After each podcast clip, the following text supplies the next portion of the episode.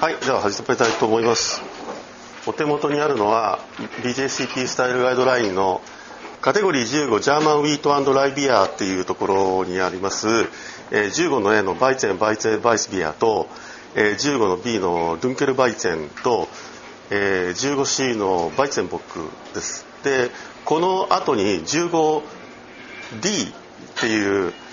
ロゲンビアっていうのがあるんですけどそれはもうあの割愛しました。でそれは何かっていうとジャーマンライビールなんですね。でこれは、まあ、あのライビールそのロゲンビアロゲンビアっていう発音が正しいかどうかさえ知らないんですけど、えー、ロゲンビアはウィートプラスライで作ったようなあの焙煎っぽいものというふうになっておりましてベルリナーバイスは BJCP あベルリナーバイスっていうベルリンで作られているウィートビールがあるんですけどこれはですねこちらのカテゴリーには BJCP では入ってなくてですね、えサワーエールのカテゴリー別のところに入っています。と資料的にはこれねあんまり そんなにいざ見てみたらそんな良くなかった気もするんですけど一応ブルワーズパブリケーションのクラシックビアスタイルシリーズナンバー7ジャーマンウィートビアというのがあります。でこれはあのバイチェン系プラス、えー、ベルリナバイスの話も出てます。とまず用語の説明から必要でこちらにのスタイルガイドラインに書いてありますようにバイツェンスラッシュバイスビアと書いてあるんですがこれは一体そのどちらがどうどういう言葉なのかっていう話なんですけどまずバイツェンっていう言葉はあの文字通りのドイツ語の単語の意味的には小麦を表す言葉なんだそうです。ただ単にバイツェンという場合に小麦を表すんですが普通小麦のビールを示す場合も多いということで、えー、バイチェンイコールバイスビアの小麦のビールということを示す言葉として使われているようです。それに対してバイスビアっていうのは、えっと、バイスっていうのが白っていう意味だそうでところがその一般的にバイチェンとかバイスビアとかっていうのは白いビールだと思われていますが実際見てみるとそんなには白くないですよね。黄色がかっていたりゴールデンイエローかかっていたりするんですがただバイエルンで人気があったダークビールなんかに比べれば、まあ、おそらく例えばそのドゥンケルであったり、えーと、ボックであったりというようなあそういったダークラガービールが昔からあるスタイルなんですけどもそういうものに比べれば、まあ、ペールな色であるということで、えー、白いという意味をの言葉が入ってバイスビアと白いビールというような名前になってるらしいです。で従って、えーと、バイスビアとバイチェンは全く同意語として考えてもらっていいです。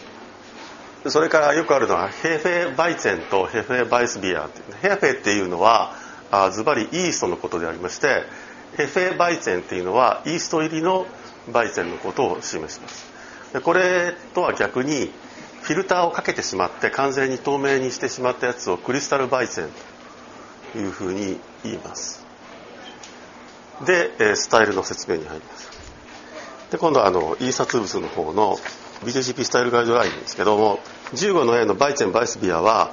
えー、アロマは中程度から強いレベルのフェノール通常クローブのようなとフルーティーエステル通常バナナのようなっていうのがあります。でこれがバイツェンの最も特徴的なキャラクターでえー、クローブのスパイシーさとバナナのフルーティーさで、えーまあ、それのバランスのようなものがバイスビアの、まあ、非常に大きな特徴になっています。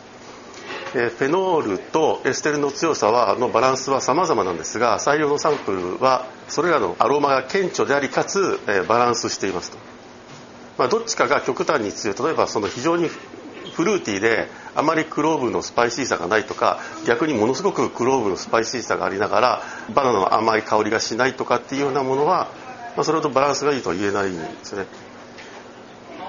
でノーブルホップのキャラクターが低レベルから全く感じられないレベルまで低いレベルから中間レベルまでの小麦アロマ。この小麦アロマっていうのはパンのようだったりちょっと穀物っぽかったりするようなものが感じられるかもしれませんが他のモルトキャラクターがあるべきではないです。ダイアセチルと DMS は感じられてはならない。軽いレベルの柑橘系の酸っぱいアロマ。軽いレベルから中程度のバニラのキャラクター。帯または低レベルのバブルガムアロマ、まあ、風船ガムのですね。まあ、オプションではあるけども許容できますと。これらのキャラクターは高レベルであったり支配的であったりしてはならないがしばしばこれによって複雑さを増しバランスいろんなものがバランスすることがありますと。外見はペールストローから非常に濃いゴールデン。非常に厚いムースのような長持ちする泡が特徴で小麦の高いタンパク質含有量がアンフィルタービールの透明度を下げるが濁りのレベルは幾分幅があります。ヘーフェ版要するにイーストが入った版のビールはですね飲む前にゆすって混ぜるべきでありまして、まあ、その浮遊イーストの澱によってもうあの濁りが、まあ、折の折になっているイーストが浮遊することによってですね濁りが増すことがありますと。でフィルターされたクリスタル板ではイーストはなく完全に透明になっています。フレーバーは低レベルから少し強めのものとクローブのフレーバーで、えー、フェノールとエステルの強さはバランスは様々ですが採用のサンプルは顕著でありかつバランスしている。軽いレベルから中程度のバニラキャラクターおよび低レベルのバブルガムノートはバナナフレーバー甘み丸みを強調しますと。これらはオプションであり存在しても支配的であってはなりません。要するにそのバブルガムキャラクターがすごい強くて他の味が分かんなくなるようなじゃあダメですと。で小麦に由来する多少パンっぽいまたはグレーにわずかに甘い、えーと、ピルスターモルトキャラクターを引き立てます。ホップレーバーは非常にあこれ低レベルですね。低レベルから全く感じられないレベル。ホップの苦みは非常に低レベルから弱めの低レベル。えーと、これもあのバイゼンの非常に大きな特徴でビールでありながら苦味というのはほとんど感じられることはないです。ものすごく少量しか苦味付けのホップが入っていません。イーストと高いカーボネーションによる酸っぱい人らしいキャラクター。カーボネーションが高ければ高いほど pH が落ちるので炭酸ガスでちょっと酸っぱくなっちゃうんですよね。高炭酸のビールであるというのもバイゼンの特徴の一つです。高いカーボネーションによる酸っぱい人らしいキャラクターがしばしば見られます。比較的ドライなフィニッシュを伴う丸みを帯びフレーバーフルな味。DMS ダイアセチルはああったりもありませんと。でマウスフィールはミディアムライトからミディアムボディで、まあ、決して重くはないイーストがボディの印象を大きくすることかもしれませんが、まあ、イーストが入っているヘーフェ版のバイツェンは、まあ、イーストがそのボディを大きくするような印象を与えるかもしれませんところですね。で小麦のテクスチャーテクスチャーっていうのは舌触りとかなんかそういう感じの。小麦のテクスチャーは、まあ、高炭酸によるライトで弾けるようなフィニッシュにたどり着くと。でふわふわしたクリーミーなフルネスをもたらす。で常に発泡しています。あのバイツェンは高炭酸なのでグラス入れても常にボコボコボコボコ泡が出てるような感じになります。全体的な印象としてはペールでスパイシーでフルーティーでリフレッシングなウィートベースのエールというのが、ま、全体的な印象。歴史的には夏の商品向けではあるが、ま、一般的には通年で生産されていて南ドイツ発祥の伝統的なウィートベースのエールですと。コメントリフレッシングでエイジングしないホップは軽くユニークなバナナとクローブのイーストキャラクターでこのユニークなバナナとクローブのキャラクターっていうのはそれぞれエステルとフェノールでこれはイーストが作り出すものなので、まあ、ここでイーストキャラクターと書いてあります。このビールは多くの場合エイジングをせず若いフレッシュなうちに楽しむビールです。ヘフェバージョンはイーストの折を混ぜてサーブします。でクリスタルバージョンはフィルターされ高い透明度になっています。イースト入りの瓶は伝統的に渦を巻くようにこう回してからサーブします。クリスタルバイゼンは一般的にヘフェバイゼンよりもフルーティーでありかつフェノリックさはま少ない少なめです。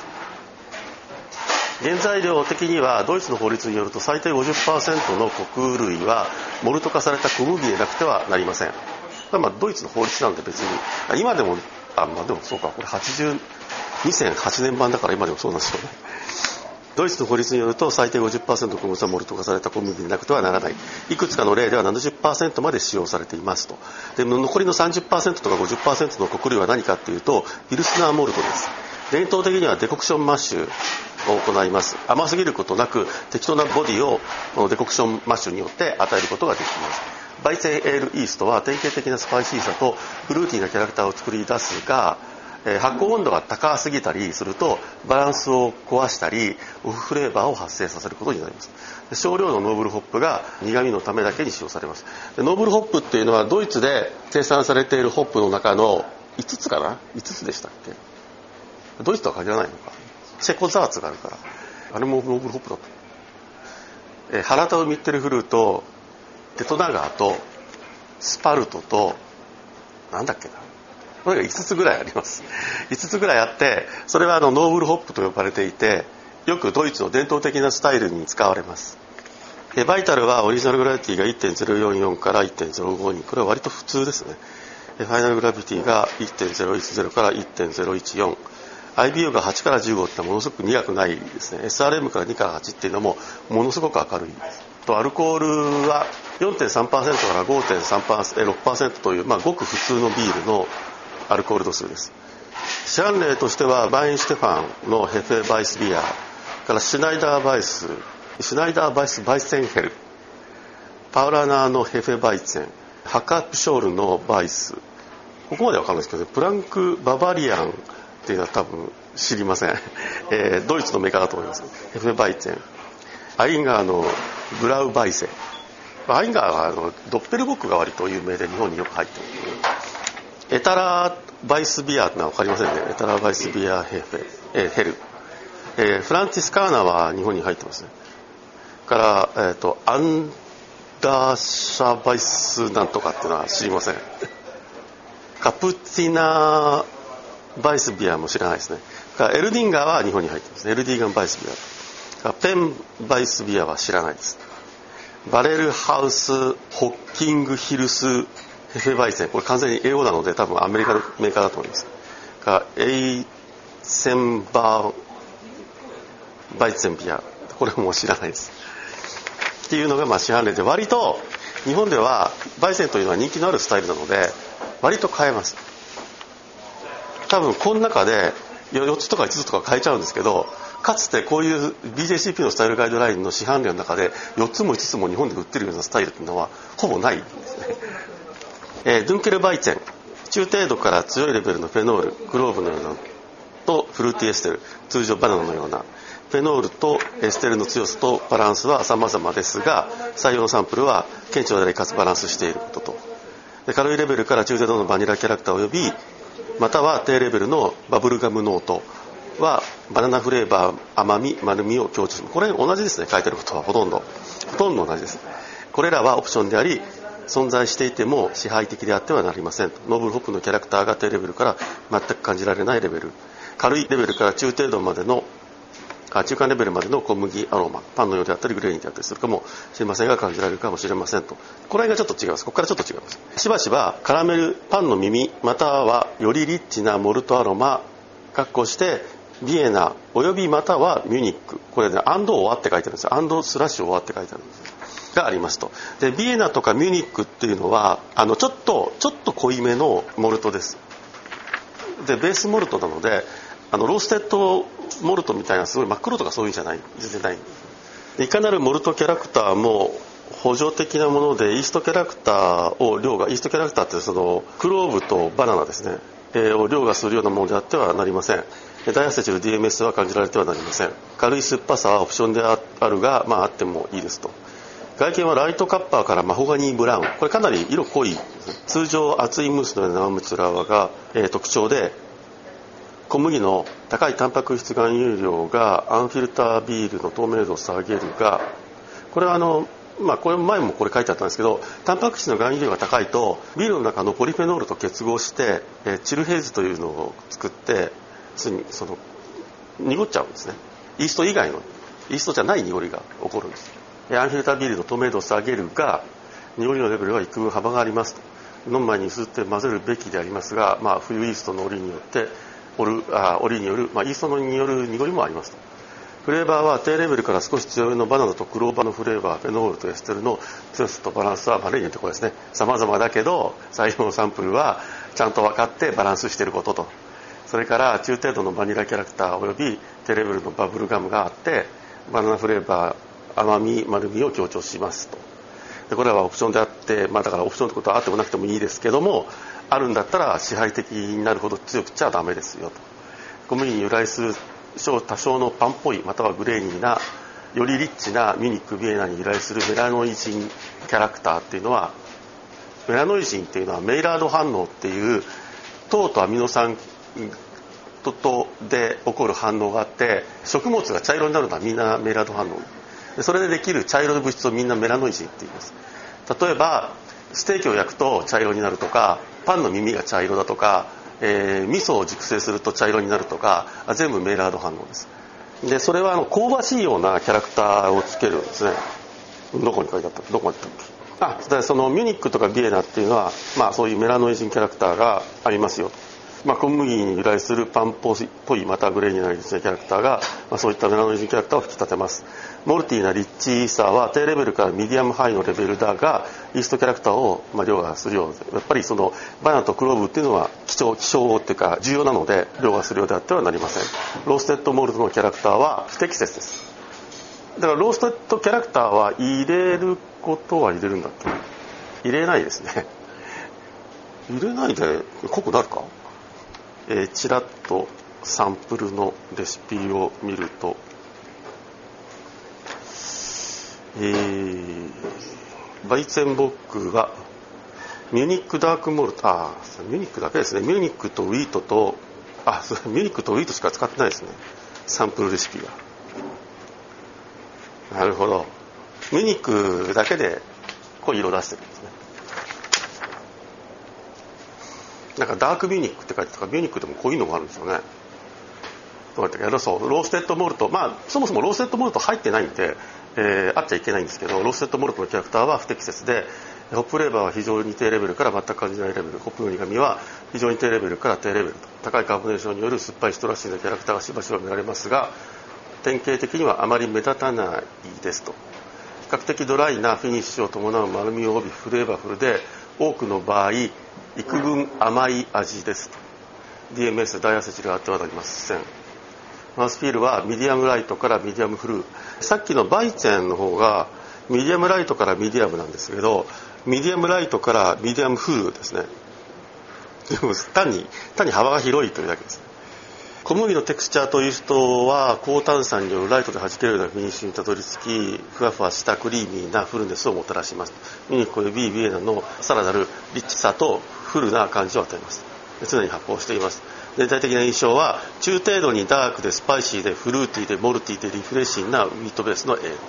ヘフェバイゼンのウィートキャラクターとミューニック・ドゥンケルのモルティーなリッチさのブレンドでありました。でこれあのミュンヘンの、まあ、とてもクラシックなビールのスタイルとしてドゥンケルっていうラガーがあります。でこれはダークラガーなんですけども、まあ、これが例えばパンのようなモルトキャラクターを持った、えーまあ、多少リッチなビールだったりするわけですけど、まあ、そういうキャラクターを持ち合わせていながらバイセンであるというようなものです。でかつてババリアウィートビールはの多くは、まあ、ダークなものだったんですが1950年から60年代ほとんどの老人が健康のために飲んでいたことからウィートビールには若者のイメージがなかったと。で、えー、現在ではより軽いヘフェバイチェンの方がまあ一般的。要するにかつてはこのドゥンケルバイチェンの方が一般的であったにもかかわらず現在ではそういうあのあの年寄り臭いビールよりはこうバイチェンの方が好まれるらしいと。コメントミニックおよびビエナはこのスタイルにヘベバイツェンにない深いリッチな大麦モルトキャラクターを与えます、まあ、要するにそのバイツェンは小麦とピルスナモルト、まあ、ピルスナモルトも大麦モルトですけども、まあ、そんなにピルスナモルトっていうのはリッチなキャラクターっていう感じではないの。ライライトな非常にライトなモルトなので、えー、そこにはない。次、えー、ミュニックとかビエナを使うことによってそこにはない大麦モルトのリッチなキャラクターを与えることが与えて、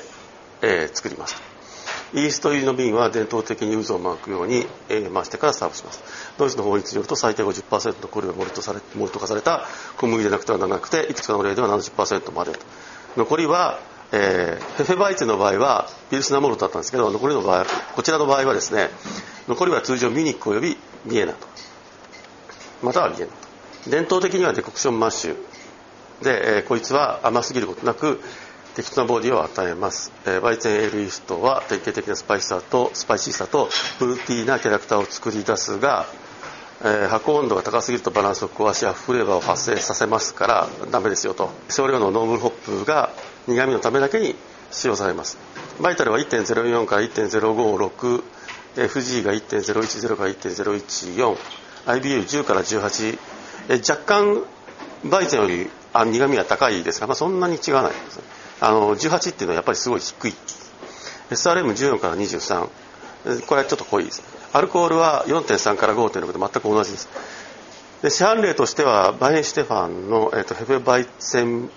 ヘフェバイスビア・ドゥンケル。アイガーのウルバイス。フランチスカーナのドゥンケル。ヘフェバイス。シュナイダーバイスのオリジナル、えー、エタラーっていうんですかね。エタラーバイスビアードゥンケルハックアップショール。ハックアップショールって最近見ないような気がしますねそういうのね、えー、バイスダーク。タタッハーっていうんですか？タッハードゥンケルヘフェバイセン。エルニンガーバイスドゥンケルバイスビア。エルニンガーバイスドゥンケルどう違う えー、違うものらしいですね。あ違うわ。メーカー違うわ。エド、エデル、エーデルワイスだ。エーデルワイス Dunkel Weiss バイスビアとエルディンガーバイスビアドゥンケルですね。カプツィーナバイスビアシュワルツ。は知らないです。エーデルワイスも日本に入ってるからこれも入ってるかもしれないです、えー、最後にバイツェンボック、えー、バイツェンボックはリッチでボックのような melanoid。ボックというのはですね、えー、最も古いラガービールで伝統的なボクっていうのはダークラガーなんですけどもリッチでボックのようなメラノイジンとパンのようなアロマダークフルーツブラウンプルーンレーズンまたはブドウの強力なアロマ組み合わせ。まあ、あのリッチでダークなビールになると大抵の場合このダークフルーツのようなキャラクターっていうのは現れます。強力なアロマと組み合わせ中程度から強いフェノール一般にはバニラやクローブが複雑さを追加しますと多少のバナナエステルがあるかもしれません。中程度のアルコールアロマが一般的だが有機溶剤のキャラクターがあってはなりません。ホップアロマはダイアセチル DMS は感じられてはなりませんと。でダークアンバーからルビーブラウン非常に厚いムースのような長持ちする泡が特徴で小麦の高いタンパク質含有量が伝統的なフィルタースタイルの透明度を下げるが下げるがってこれかなりね色濃いと思うんですよね。濁りのレベルは幾分幅がありますと、で飲む前にゆすってください。フレーバーはリッチボックらしい melanoidin dark fruits spicy clove のような、えー、フェノール軽いバナナおよびバニラ中程度の wheat flavor の複雑なマリアージュであります malty なパンのような wheat のフレーバーはミュニックまたはビエナの大量の使用によってさらに増強されます。わずかな甘みと軽いチョコレートキャラクターはあることがあるが、まあ、 roasted character は不適切です。かすかに酸っぱいキャラクターはあっても構わないが、まあ、 hop flavor はなしで苦みは低いレベル wheat malt え wheat malt yeast のキャラクターが味の上で支配的でアルコールはバランスの取れたフィニッシュに役立ちますエイジングされたものはシェリーのような、まあ、これ普通バイツェンはエイジングしないんですけどバイツェンボックはどちらかというとボックのキャラクターを非常に備えているビール高アルコールのビールなのでエイジングされることがあります。ですので、まあ、エイジングされたものはシェリーのような酸化キャラクターが複雑な差の重要な点として存在することが、まあ、ありますと。 diacetyl と DMS は感じられてはなりません。 mouthfeel。 medium full から full body。これはもう完全にあの非常にボディのあの濃厚なビールということですね。高いアルコールによる温かい感覚がありクリーミーな感覚が典型的です。ミニクロビービエナはさらなるリッチーさとフルさを感じます。フルフルな感じですね。フルな感じを与えます中程度から高レベルのカーボネーション有機溶剤のような感じがあっちゃダメですヌンケルバイツェンのフレーバーとボックのリッチな強さとボディが組み合わさった強くmalty でフルーティーな wheat base のエールですと。でこれはですねあの歴史としてはアヴェンティヌスっていうビールがあってでこれはあのシュナイダーのビアパブミュンヘンのビアパブにおいて作られたんですがこれはまあそこでシュナイダーっていうのはあのバイとかバイスビールしか作ってないんで、まあ、そこの焙煎イーストを使ってで、えっと、メソド méthode champーシャンペーノーズノーズっていうのはこれ何かっていうと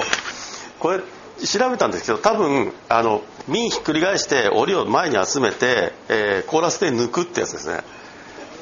であれが多分要するにボトルコンディションの一種でかつあのボトルコンディションにやりながら中の檻を抜くっていうのが入ってるのかどうかわからないです。まあ、少なくともボトルコンディションということですね。によって1907年に作られて世界あ作られた世界で最も古いエールイーストによるウィートドッペルボックでありますと、まあ、ドッペルボックっていうのはボックなのでそもそもはラガービールでありますので、え、エールイーストで作るってことはありえないんですがバイセンイーストはエールイーストなのでシュナイダーで作るとシュナイダーはシュナイダーはもう焙煎イーストしか持ってないんで普通にビール作っちゃうと全部焙煎になっちゃうんで要するにボックビールを焙煎イーストで作ったようなもんですね。でこれは何でこんなことをやったかっていうとですね当時ですね強力な支持を集めていたラガーイーストによるドッペルボックっていう非常にその濃度の高いアルコール度数の高いボックがあるんですけれどもこれに対する対抗策ですね。としてシュナイダーの独創的な対抗策としてこのスタイルが創造されたと。コメントとしてはドゥンケルバイツェンをボックまたはドッペルボックの強さで作る。現在ではアイスボックスタイルで作られるものもあります。アイスボックっていうのは一種の蒸留をやっちゃうんです。あのビールを凍らせるとまずは水が氷になってシャーベット状態の状態では水なんですね氷は。その氷を取り除いてしまうと非常に濃縮された液体が残ります。でそれをあの、まあ、一種の蒸留なんですけどもそうやって作ったものをアイスボックと言います。あそうやって作ったボックをそうやってやってあの処理したものをアイスボックですね。えーと、現在ではアイスボックスタイルで作られるものがあります瓶をゆっくり回して渦を巻き上げて、えー、お湯を巻き上げて差をしてください。高い割合のウィートモルトドイツの法律によると、えー、最低50%いくつかの例では70%その他はミニコエビビエナという大麦モルトで伝統的デコクションマッシュと。でバイゼンイーストは伝統的なスパイスでフルってキャラクターを作り出します。高すぎる低すぎるとエステルフィーノールのバランスが崩れフレーバーを生み出します。少量のノブルホップの苦みがあが苦みのために使われます。オリジナルグラビティが1.064から1.090 1.064ってのはそんなに強くないけど、まあ、1.090って言ったらかなり強いですね。1. えーと、FG が1.015から1.022 IBU が15から30で SRM が12から25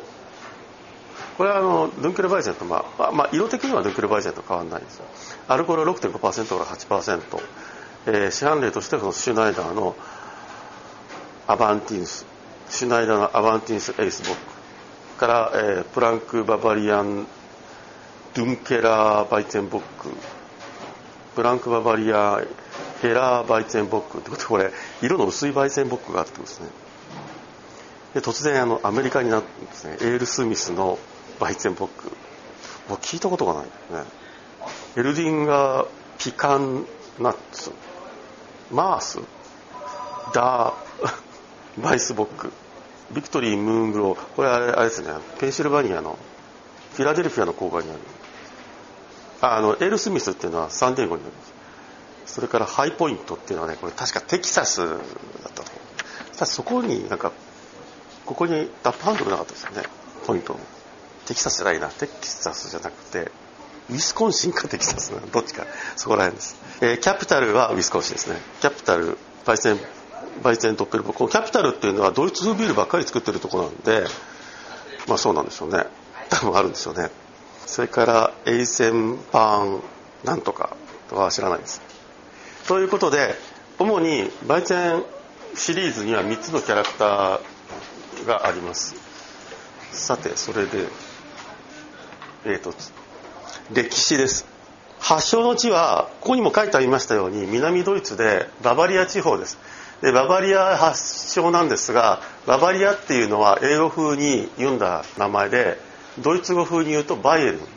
したがってババリアっていうのはバイエルンのことです。でバイエルン王国というのがかつてありましてこれは現在の南ドイツで支配したのは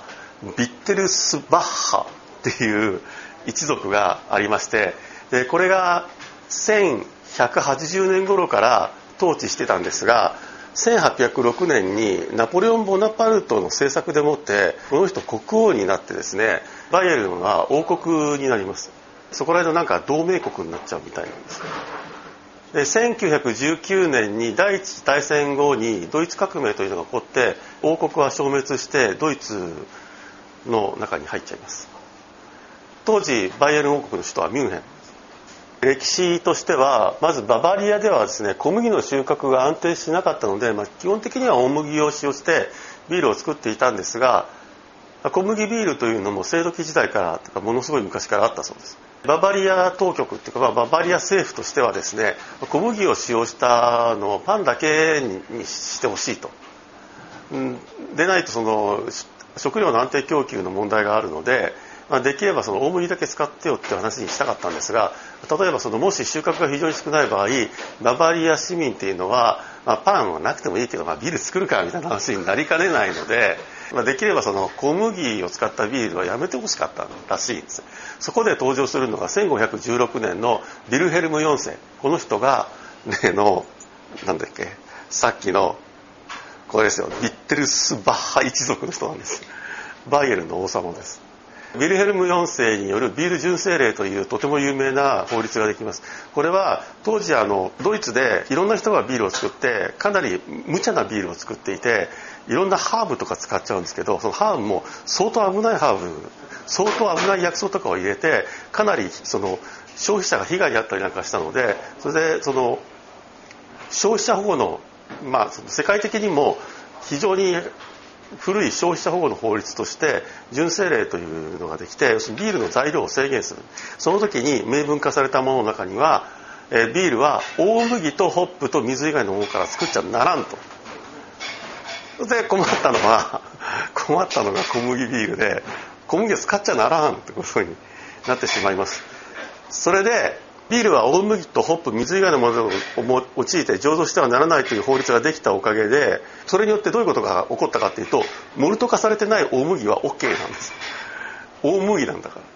ら。で、えー、小麦ライ麦はダメです、えー、これは消費者保護というのとは別にパン専用にしてほしかったです。パンの材料ですね。ライ麦にしても小麦にしても。それを作ってほしくて、まあ、多分わざと外したんです。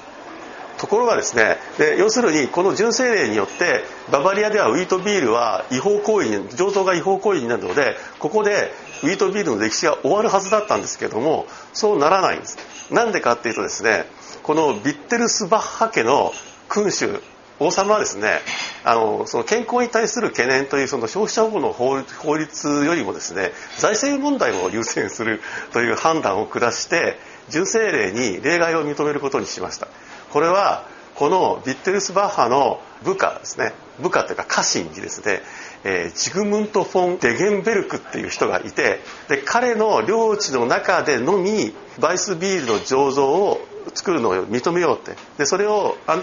作ったやつはあんた売っていいよと。いう独占権をかなりのお金でもって認めたらしいですね。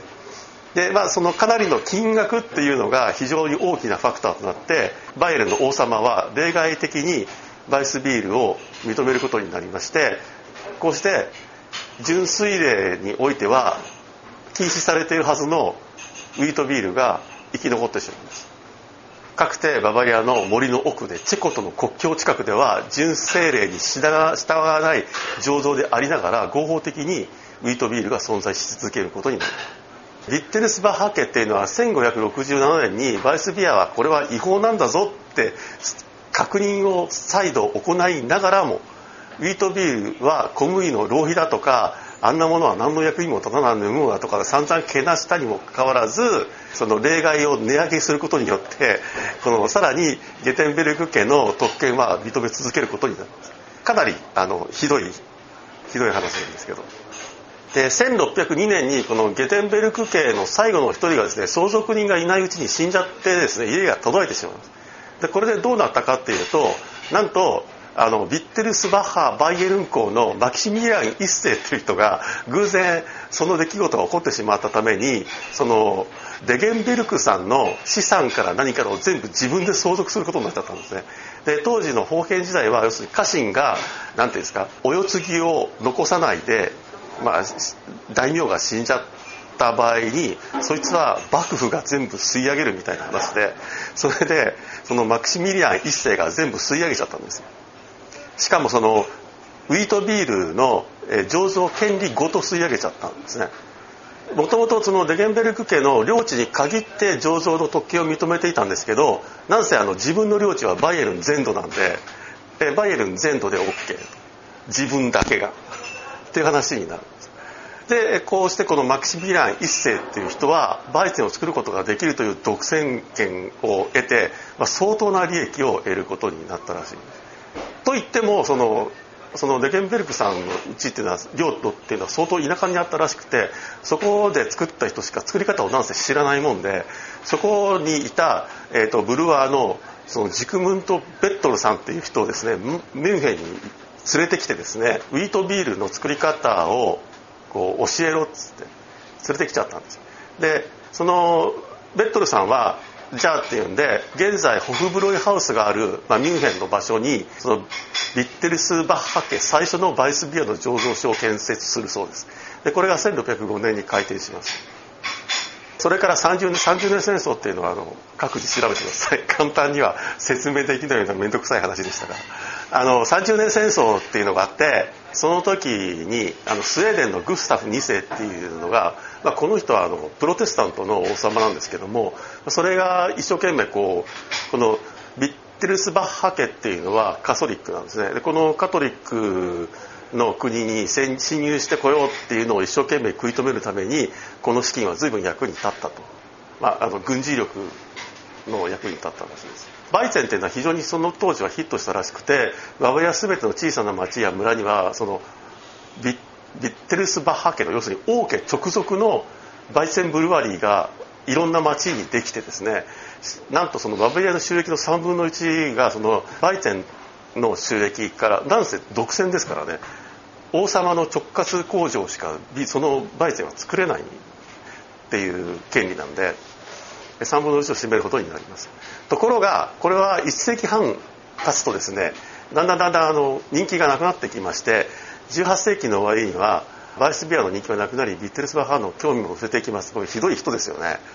あの人気がなくなるともうどうでもよくなってくるんです。でこの18世紀の終わり頃は結局現在のテクノロジーをベースにした新しいスタイルのビールが要するに現れてくるわけですよね。例えばあのピルスナーとかそういったものがこの当時に現れてくるのでおそらくそういうものがどんどん席巻してくることとともに、えー、バイチェンっていうのが下火になっていきます。で収益が上がらなくなって興味がなくなったんでこの王様は何したかっていうとですね1798年に貴族と修道院にお前ら作ってもいいぞって許可を出したんです。でそれでも全然パイセンは売れなくなってしまってですね、えー、1812年にはたった2軒のブルワリしか残らなくなってしまいます。でとうとうあの完全にババリアからバイセンビールバイスビアというのが消えてしまう時期があります。でこれを救ったのがシュナイダーさんです。この現在でも存在するシュナイダーバイスのメーカーのシュナイダーさんが1856年にもう王様はもうこれはもうどうでもいいやっていうんでその醸造権をですねシュナイダーさんに売っちゃうんですね。で彼はそのそれを買ったことによってバイツェンを絶滅の危機から危機から最終的には救うことになります。でシュナイダー家はそれ以来ずっとバイツェンを作り現在に至るまで作り続けてこのゲオルグ・シュナイダー1世さんと息子が全く同じ名前のゲオルグ2世さんはミュンヘンのバイツェンえー、ミュンヘンにその王様のビッテルスバッハのブルワリーの一つを購入しでこれブルーパブにもなっていていまだにそのシュナイダーさんこれもやはりあの、えーと、ゲオルグさんの6世がですね管理してるらしい。でシュナイダー家はバイスビア醸造ビジネスで十分利益があるものであって、まあ、シュナイダー家的にはですねあの国を賄うほどではなくてもシュナイダー家にとっては十分な利益が出るものであって最初の100年は OK だったんです。でこのまままあ、ドイツのいろんな伝統的なスタイルと一緒として、まあ、細々とバイスビアっていうのは続いていくんだろうなって思ってたんですがさらに生産量は減り続けてですね1951年にバイスビアの最低生産量の記録である10万ヘクトリットルこれでもかなりでかいような気がするんですけど 10万ヘクトリットルですよ。10万ヘクトリットルってことは1万キロリットル。1万キロリットルってのは相当なもんですよね。多分日本の地ビール全部集めてもそんな作ってないですよね。それたった1軒が作ってるんですからね。でこの量は10万ヘクトリットルっていう量は当時のバイエルンのビールの生産量の1.5%ぐらいです。当時は630万ヘクトリットルの生産量があったそうです。で1960年代にこれがですねここまで もうほとんど消えかかっていたバイスバイスビアがですね奇跡的なリバイバルが起こりなんと現在に至ってはドイツ以外にも普及することになります。これはなぜかというとですねなぜかの前に、え現在はバイエルンのなんと22%のビールがバイスビアだそうです。でなぜかというとあ まだ出てこないか、えーと、多くのブルワリーではバイスビアはベストセラービールになっていてバイスビアだけ作っている醸造所で年間これはまた単位が違ってるから困っちゃうんですけど、えー、と100万バレル近くを作ってるブルワリーがあります、えー、バレルって大体大雑把に100リットルなんで、まあ、大体ヘクトリットルのかなり近い単位なのですごい量ですよね。で一つの理由はドイツ人はそのイーストの栄養に着目してバイスビアを飲んでいるらしいです。えー、例えば医者とか女性誌とかっていうのがバイチェンの体への効用っていうのをと特に肌への効用とかっていうのをあのかなりその1960年代とかに取り取り上げてたらしいんですね。でイーストはその豊富なビタミンやミネラルとタンパク質を含んでいて例えばそのミネラルとかビタミンとかに関してはその推奨摂取量を1日1パイントでバイスビアでその、まあまあ、ビタミン B かなんかなんですけどねを賄うことができるらしい。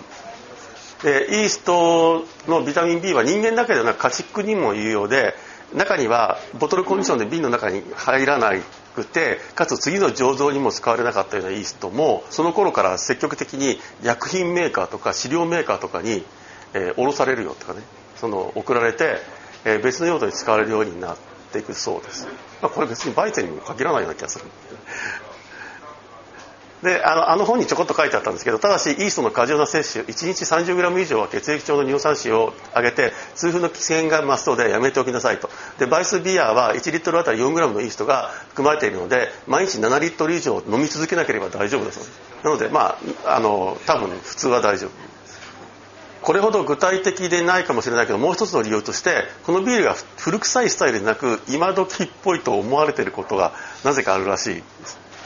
これはさっきのあのスタイルガイドラインにも書いてありましたけどドゥンケルバイツェンがその1960年代あたりにその年寄りが飲む古臭いイメージがある。でその反動としてその普通のバイツェンが若い人がみんな飲むようになってるっていうのがあって多分その年寄りが盛んに飲むっていうのは健康の効用を考えてたくさん多分飲んでるんですよ。でそれとは別にそのそういうダークなビールじゃなくて明るい焙煎っていうのはまあ1960年当時としては割とおしゃれっぽい飲み物として若い人がちゃんと受け入れたというようなものがあるらしいですね。他のスタイルも生産するブルワリの場合にまあですねそのバイスビールを特にこうマーケティング的に力を入れるわけでもないのにそのバイスビールっていうのは結構売れるのはま不思議ですというような話が書いてあってでバイスビールのルネッサンスっていうのはクソノメ運動的なものでアメリカのライトビール革命アメリカのライトビール革命例えばミラーライトとかバドライトとかっていうのが一世を風靡してアメリカのビールが一時何十年か前に一時それだけになっちゃうようなことが起こるんですけどそういったものっていうのは非常に大量の資金とパワフルなあの力でもって広告宣伝を行うことによって成り立ってるんですけどそういうことは一切なしでやってると。でこれは、まあ、その南ドイツのブルワリーはバイスビアの宣伝にモデルもロックスターも使うわけでもないのにアメリカの大手のマーケティングディレクターが羨ましがるほど売り上げを上げているそうですで、まあ、一つの理由としてはドイツの小さいブルワーっていうのはあブルワリーっていうのは大部分は地元に強力なマーケットを持っていてほとんど宣伝広告をしません。これはドイツに、えーと行くとなんとなくわかるんですけどあのデュステルドルフの近くに行ったことがあってそうするとレストランに入ると普通にビールっていうと地元のアルトが出てくるんですよ。何も言わないで。でそれものすごい強力なマーケティング力をマーケティングっていうかマーケットを持っていてとりあえず地元で普通にビールっていうと地元のビールが出てきてで特にドイツってものすごく巨大なビールメーカーってないんですよね。ナショナルブランド的な巨大なメーカーっていうのはそうはなくて逆に小さいその地元地元のブルワリーがものすごくたくさんある。それでどんどんどんどんダメになっちゃうっていうのもあるんですけども、まあ、そういうものなので伝統的にそういうものなので強力なマーケティングマーケットを持っているので広告宣伝しなくても普通に売られちゃうんです。なので逆にこういう小さいところっていうのはその国の外から強力なマーケティング力でもってあの攻められるとすぐダメになっちゃうで実際そのドイツはすごいダメになっちゃってて結局はカールズバーグとかハイネケンとかって国外のビールがものすごい押してくるわけですね。で現在でも35%以上そのバイチェンっていうのは、えー、ドイツのシェアとしてあってあババリアのシェアかな。ババリアのシェアとしてあってババリアの最も人気のあったスタイルでヘレスっていうその色の薄い透明なビールがあるんですけどそれを抜くほどの勢いになっていますと。で結局ですね純正例はどうなったのかっていう話なんですがあの20世紀初頭に大麦ホップ水というのが改定されました。なぜかっていうとこれではビールができない。一つ足らないのがあるんですよ。イースト。だから昔はイーストを入れちゃいけないっていう話だったんですよね。えーと、20世紀初頭に大麦ホップ水からモルトホップ水イーストっていうのに変わったのは確かなんですがそれで要するに大麦じゃなくてモルト、え穀物は特に問わないという純粋例になったおかげでウィートビールは OK になったっていう説とそれからもともとあんまり従ってないっていう説があってウィートビールは作られ続ける。ということです。えーと、それではそれでは死因を。で、えーと、今日はあのその、えバイバイスビアを救ったシュナイダーさんのバイチェンがまずあります。あえっとすごく日本はバイチェンの人気がある国なのであのサンプルがとても買いやすいんですね。なんとそのこの3つのバイチェンバイチェンボックドゥンケルバイチェンは全部簡単に買うことができました。でシュナイダーさんのはなんかなんかわけのわかんないところが入院してるんですよね。何かご質問があれば。はい。日本で言ってる白ビールっていうのはイコールバイチェンなんですか？ああ多分ねえっとあのベルジャンホワイトも白ビールっていう可能性はありますねでベルジャンホワイトは全く違うキャラクターでイーストも違いますしあれはその、えっと、実際にオレンジピールとかコリアンダーとかをハーブとかスパイスとか使っているのでこれはさすがにあのドイツの純正例ではダメなのとあとあのモルト化されてない小麦とかも使ってる。で例えばヒューガルデンとかここで言うとあのなんだっけベデットっていう、えー、小西さんが輸入しているあ小西静雄さんが輸入しているあのベルチャンホワイトがありますけどもそれが白ビールという可能性もあります。インドコーヒービールさんとバイチェンって書いてると、まあ、スタンダードもなんかバイチェンっぽい。ああれは多分全部バイチェンだと意外に色が濃い。意外に色が濃いですね一応バナナとクローブのキャラクターでそのバナナはえっとエステルの代表的なものの一つでイソアミルアセテートっていうもので、えー、クローブのキャラクターっていうフェノールはなんか4ビニールガイアコルとかっていう成分です。で理想的にはそのバナナのキャラクターとスパイシーキャラクターがバランスしてるのが理想です。でまあよくよく割とあるんですけどものすごくフルーティーのが勝ってたりスパイスが勝ってちょっとすごいドライな感じになったりするビールはあのバイチェンはよくあります。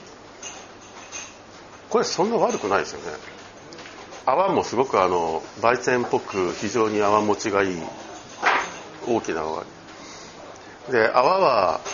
まあ、前回もちょっとやったんですけどあのタンパク質とかによって非常に泡持ちが良くなったりするので、えー、小麦ビールとかの場合はタンパク質の含有量が高いので泡持ちのいいビールになりがちです。これいいんじゃないですかね。悪くないですよね。そんなに特にこれっていう上げつらうほどの欠点はないです。であのじゃあドゥンケルバイチェン。ドゥンケルバイゼンはなんだっけ？どこでしたっけ？ドゥンケルバイゼンはどこでしたっけ？あエルディンガ。ーエルディンガーさんです、まあ、リフレッシュな感じもしますよね。うんドゥンケルバイゼンそんな色変わらないかもしれないですねこれ。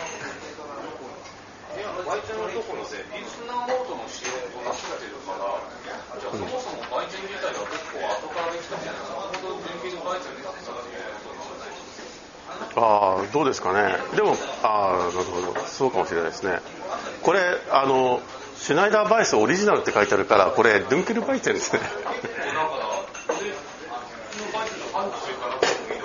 いやいやえっ、ー、とねドゥンケルバイチェンの市販例の中にシュナイダーバイスオリジナルっていうのは あのドゥンケルバイチェンの方に入ってるんですね。